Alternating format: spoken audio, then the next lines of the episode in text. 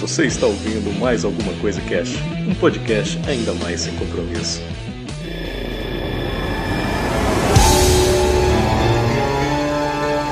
Olá, senhoras e senhores, sejam bem-vindos aqui a mais alguma coisa cast. Eu sou o Febrini e hoje vamos falar aqui de dois deuses de Lovecraft que não couberam no programa principal, porque são deuses é, menores, entre aspas, né? Do que aqueles que a gente falou, que são grandiosos, assim, bizarros.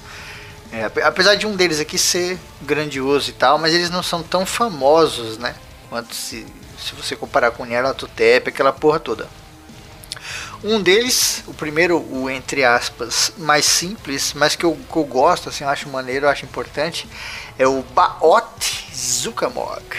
Esse daqui, ele tem. O Lovecraft, se eu não me engano, fala alguma coisinha sobre ele, assim, alguma frase, alguma coisa, mas ele foi mais trabalhado por outros escritores, como a gente falou também lá no programa, né? Que a galera vai expandindo esses mitos aí, etc. E depois vira essa coisa gigantesca esse deus aqui, cara, ele é conhecido como portador de doenças, tá ligado?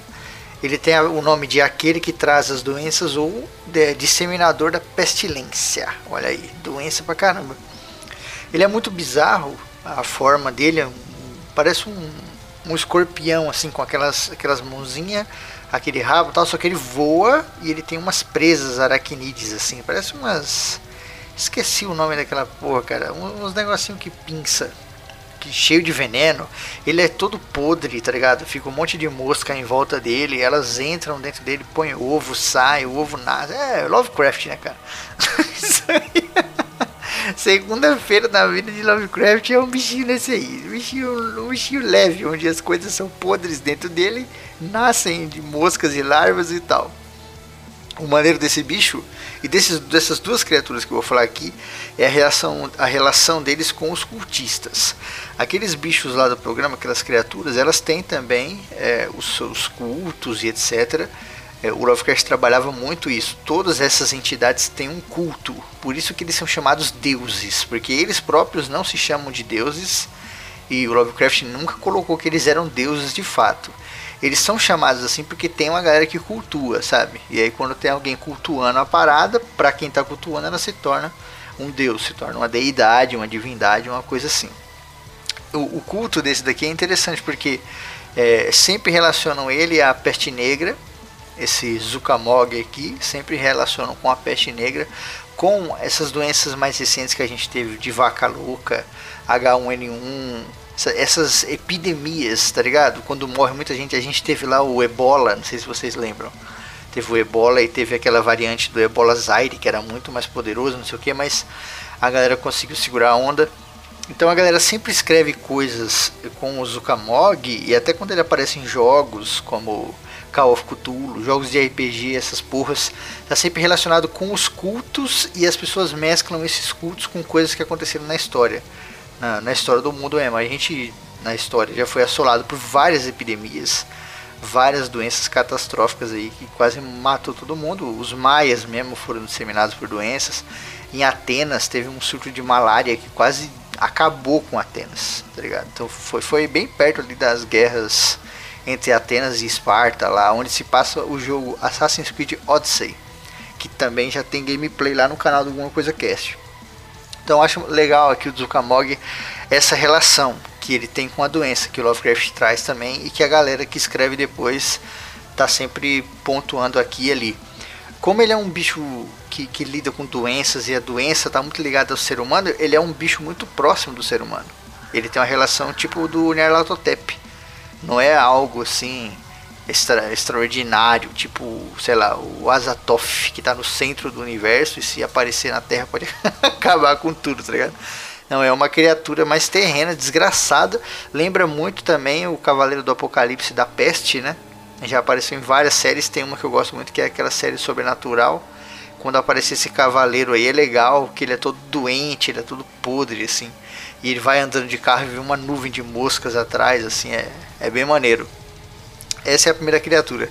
A segunda criatura que eu queria falar com vocês, que é uma que eu gosto pra caralho, inclusive eu usei um pouco dela no Poder da Flor, na personagem do vampiro, que é o Almakil.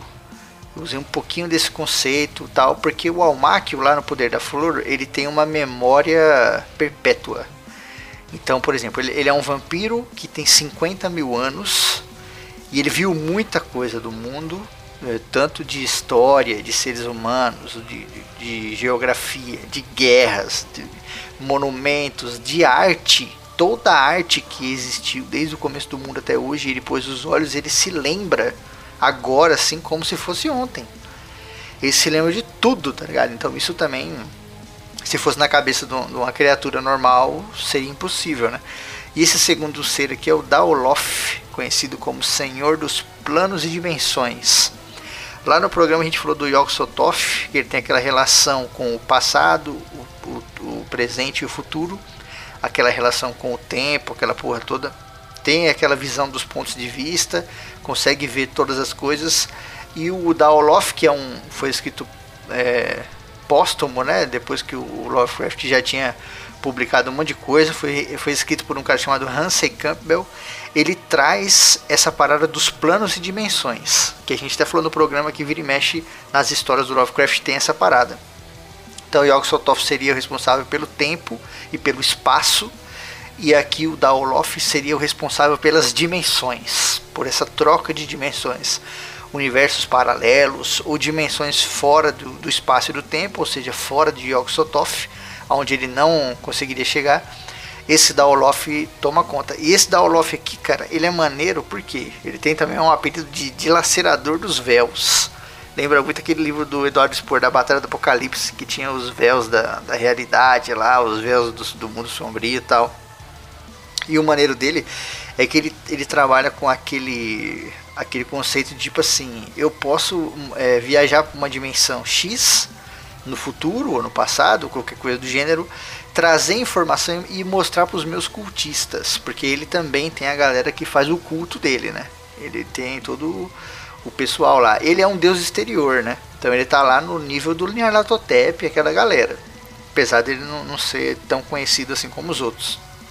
Mas quando ele traz é, esses ensinamentos aí para a galera, ele ajuda com grandes saltos tecnológicos também.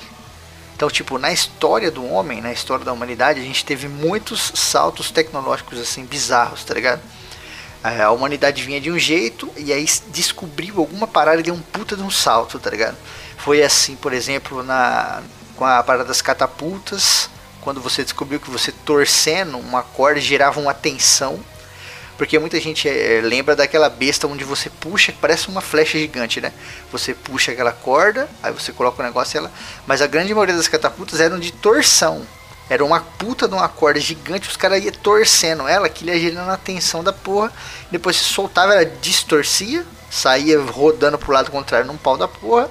E aí jogava coisas muito mais pesadas a distâncias muito maiores, né? Quando se descobriu isso, teve um salto fudido tecnológico. A roda, muito, muito, muito antigamente, quando se descobriu a roda, teve um salto do caramba. A humanidade, é, tecnologicamente falando, ela sempre trabalhou assim. Ela vem meio que estagnada, dá um puta de um salto, aí estagna de novo, dá outro salto, estagna de novo, dá outro salto, tá ligado? Ela vem sempre evoluindo nessa pegada. Mais recentemente, com essas questões de tecnologia, de, de celular, da porra, tudo, não sei o que, a gente viu uma quebra nesse aspecto, né? As coisas evoluíram muito rápido, chegaram a um nível muito, muito alto assim, e, e, teve, não teve mais um pico e aquela, aquela zona de conforto, aquela zona neutra. Ela foi pico, pico, pico, pico, subiu cada vez mais, tanto que agora a gente está chegando próximo da zona neutra, está dando uma nova estagnada, tanto que se você analisar os, os celulares mais recentes, mesmo os últimos lançamentos, eles não estão mais tão diferentes do que era ano passado, tá ligado? É, e se você pegar, por exemplo, o celular que saía em 2006, o celular que saía em 2007, mano, ele destruía o celular de 2006, tá ligado? Ele, ele, o celular de 2006 virava um peso de porta, assim. Hoje em dia não, é diferente. O celular que sai hoje em 2019 ah, no ano passado, 2018, cara, o celular era foda pra caralho. Esse daqui agora não é tão mais superior assim que transforma o outro em um objeto é, completamente inútil, tá ligado? Pra você ver que tem sempre esses saltos. E o da Olof é, é legal que ele pode trabalhar com isso também. esse ser aqui, ele pode trazer essas informações de outras dimensões, de coisas do gênero, para os cultistas e os cultistas contribuem com a humanidade, caso queiram ou se acharem interessante e tal. E aí depois voltam para ele, agradecem, fazem oferendas, aquela coisa. Então, falar desses dois deuses principais aqui, porque são muito legais, eu gosto muito. É, por conta da questão de doença, cara. Por exemplo, a questão de doença e aqui a questão temporal é uma parada muito presente, assim. O ser humano sempre está lidando com a doença e o ser humano sempre tem esse negócio com a dimensão. Não é de agora que se acredita que existem outras dimensões e multiversos e coisas do gênero. Isso aí lá na Grécia, nego já falava dessa porra, cara. Que existiam planos onde você não podia ver, coisas do gênero. Os próprios deuses é, do Olimpo, durante muito tempo, os deuses do Olimpo estavam lá em cima e ninguém podia chegar quando o primeiro homem chegou lá, aí começou aquele papo de que ah não, é porque eles estão em outro plano. Eles estão em outra dimensão, eles estão em outra parada que não dá para você ver, tá ligado? Coisas do gênero. O próprio Hades, o próprio Hades acreditava-se que existia no mundo real. Que a porta dele, inclusive, era o Vesúvio, né? E aí, depois que descobriram que não, começaram a dizer, não, é em outro plano, não sei o que. Isso vai para cristianismo também, várias outras religiões e tal.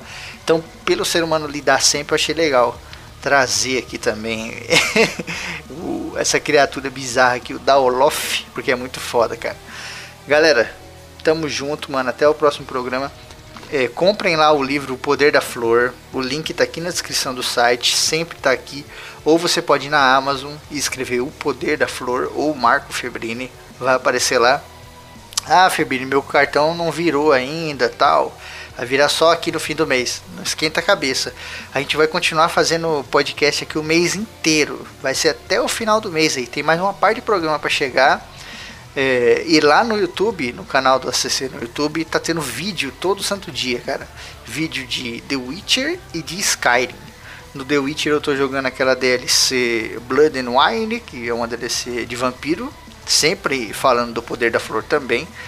E no Skyrim eu tô jogando aquela DLC Downguard, que também é de vampiro e tô sempre falando. Dou informações sobre o livro, bato um papo, dou muita risada. então confiram aí e adquiram o livro, cara.